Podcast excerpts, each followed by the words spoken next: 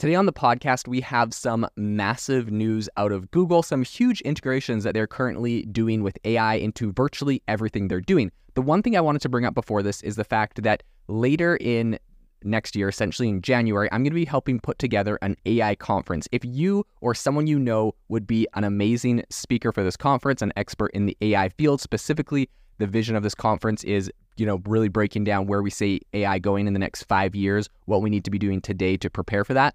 If you know a visionary in the AI space or you think you'd be a great fit, send me over an email. I'll leave a little email um, in the in the uh, you know in the show notes for this. I would love to hear from you. We're putting together an amazing speaker lineup. We have some really incredible people lined up. A lot more details to come on that. Um, so this is not an announcement or anything. I was just you know really looking for speakers on this. Um, so if you have someone, let me know. But without further ado, let's dive into the podcast.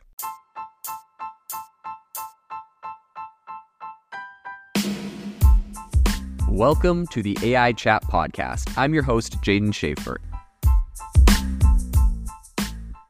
Make sure that you go to AIbox.ai, link in the show notes, to join the waitlist for our new AI platform. We're going to be launching an incredible platform that allows you to build anything you want with workflows um, in AI. So you're able to chain together ChatGPT and image generators and audio generators to make really powerful apps for your organization or you can host them on our marketplace and actually generate royalties from them. So make sure to go to AIbox.ai and join the waitlist. In addition, if you like the podcast, if you could do me a massive favor and please leave us a review on Apple or Spotify or wherever you listen to your podcast. This helps me be able to get better guests on here as they check the reviews to see how you guys are liking it. So if you could please do that, I would really, really appreciate it.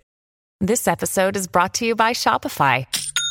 Forget the frustration of picking commerce platforms when you switch your business to Shopify, the global commerce platform that supercharges your selling wherever you sell. With Shopify, you'll harness the same intuitive features, trusted apps, and powerful analytics used by the world's leading brands. Sign up today for your $1 per month trial period at shopify.com slash tech, all lowercase. That's shopify.com slash tech.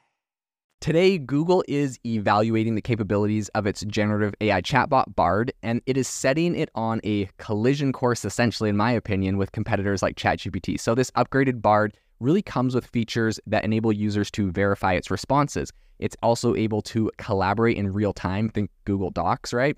And most intriguingly, it's able to integrate with Google's suite of applications and services like Gmail, Docs, Drive, Maps, YouTube, and even Google Flights and Hotels.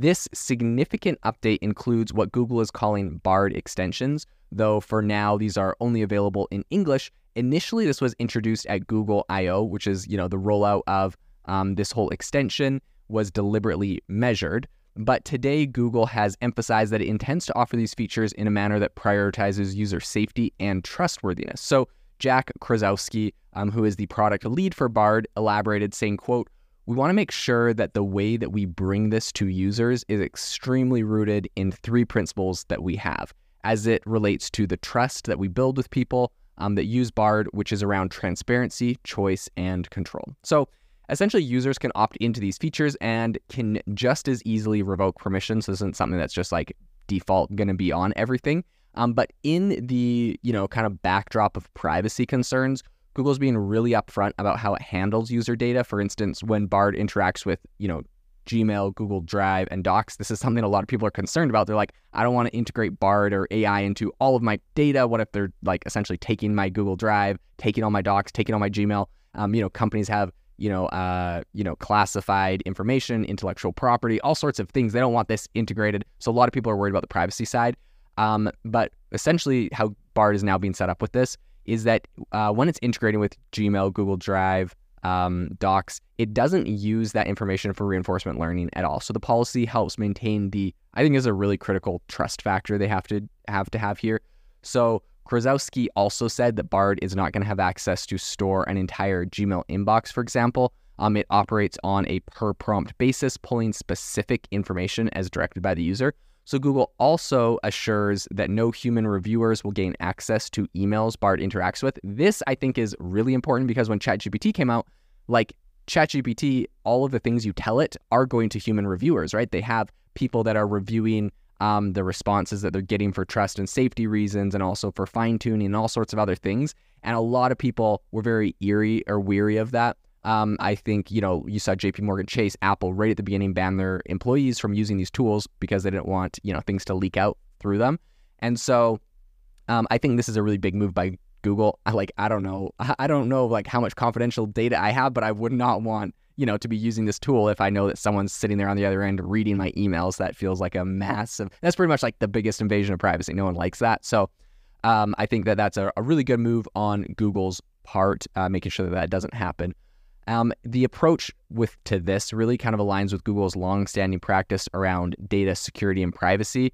Um, they said, quote, it's similar to how we've approached spam filtering in Google services in the past. Your personal information isn't read because we believe that that trust is the most critical pillar upon which we build. That was Krawczyk again. So I think when the BARD extensions are in play, the chatbot can perform a whole bunch of different tasks like summarizing important emails or even planning a trip across um, by essentially cross referencing Gmail conversations and real time flight and hotel data. However, its capabilities um, do have limitations, which Google acknowledges. So, for instance, um, Bard may struggle with identifying specific content like wine club membership in your email unless those exact terms are used. So this is kind of interesting, right? It, it's not like it, it uh, can see all the data around it, get context, and know where to look for something unless you have like literal keywords attached to the data. So this is interesting. This is a big problem with like AI in general, is that it's really hard to um, label all of the data. Data labeling is a real thing, and so uh, they you know don't have a magical bullet for this yet, but this is definitely um, you know possible if you use the right keywords. So Additionally, the new Bard can leverage multiple Google services in a single interaction, which I think is really cool. So if you're planning a trip with friends, Bard could um, you know, pull the most convenient dates from a Gmail thread, search for flights and hotels, you know, map your route to the airport, and even suggest activities at your destination um, through YouTube videos and do it all in a like one conversation.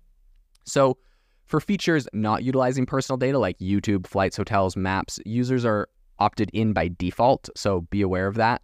Um, but they can easily opt out, apparently. Um, so the end game, Google says, is to extend this functionality to third party services. But before that, the company wants to refine the features within its own ecosystem of apps and services and uh, really kind of enhance Bard's accountability. So Google has added the Google It button to cross verify the chat's answers. Tapping the button validates uh, every statement Bard makes against Google search. So this is also very interesting, um, where you can essentially, you know, verify if something is actually true. And this is allowing users to kind of further explore a topic. Um, and if Bard is uncertain about a piece of information, it's going to highlight it in orange, offering a visual cue that helps users discern the chatbot's accuracy. This is also very interesting when it comes to, you know, AI and hallucinations and whatnot. Um, being able to highlight things it's uncertain about is definitely, I think, a really big, a really big feature. So Krawczyk is um, really optimistic about the future and said, "quote We are pretty excited about taking this step towards building trust with language models. Of course, we certainly want to be transparent when we're not confident or even when we make a mistake. Um, end quote. So I think this feedback mechanism is going to serve as kind of a basis for ongoing improvement of the AI model. Um, lastly, the update offers, I think, a really collaborative angle. So users can now share a Bard conversation via public link. I think ChatGPT has been doing this for quite a long time.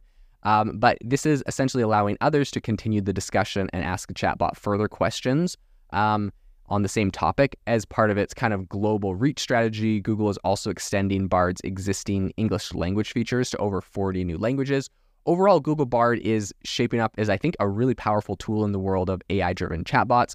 Um, they're making this thing a lot more robust, integrating their ecosystem. And I think this is really Google's strength, right? They have a lot of services that are incredibly popular. Weaving them together into their AI tool could give them a bit of a competitive advantage over, you know, OpenAI, for example, because currently Bard is useful. Um, it's not that bad, but I just feel like ChatGPT always gives me better responses. That's what I, where my like default I always go to. But if they were integrating into my own data, that does serve another use case of you know kind of getting this AI experience based off of my own data, my own personal tastes and preferences on things. So I do see that there's a lot of value, and perhaps Bard could help kind of pull itself ahead uh, in a race that it seems to be lagging. It's not definitely not in first place.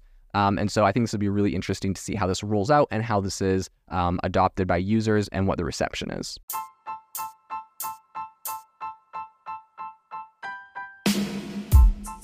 Thank you for listening to the AI Chat Podcast. If you enjoyed the podcast, I'd appreciate it if you rate me wherever you listen to podcasts. And if you're looking for an innovative group of AI enthusiasts, make sure you check out our Discord channel and also our Facebook community. It's obviously a lot more interactive than a podcast where we can actually share software tools, prompts that we're using in everyday AI. I'll leave a link for those in the description below.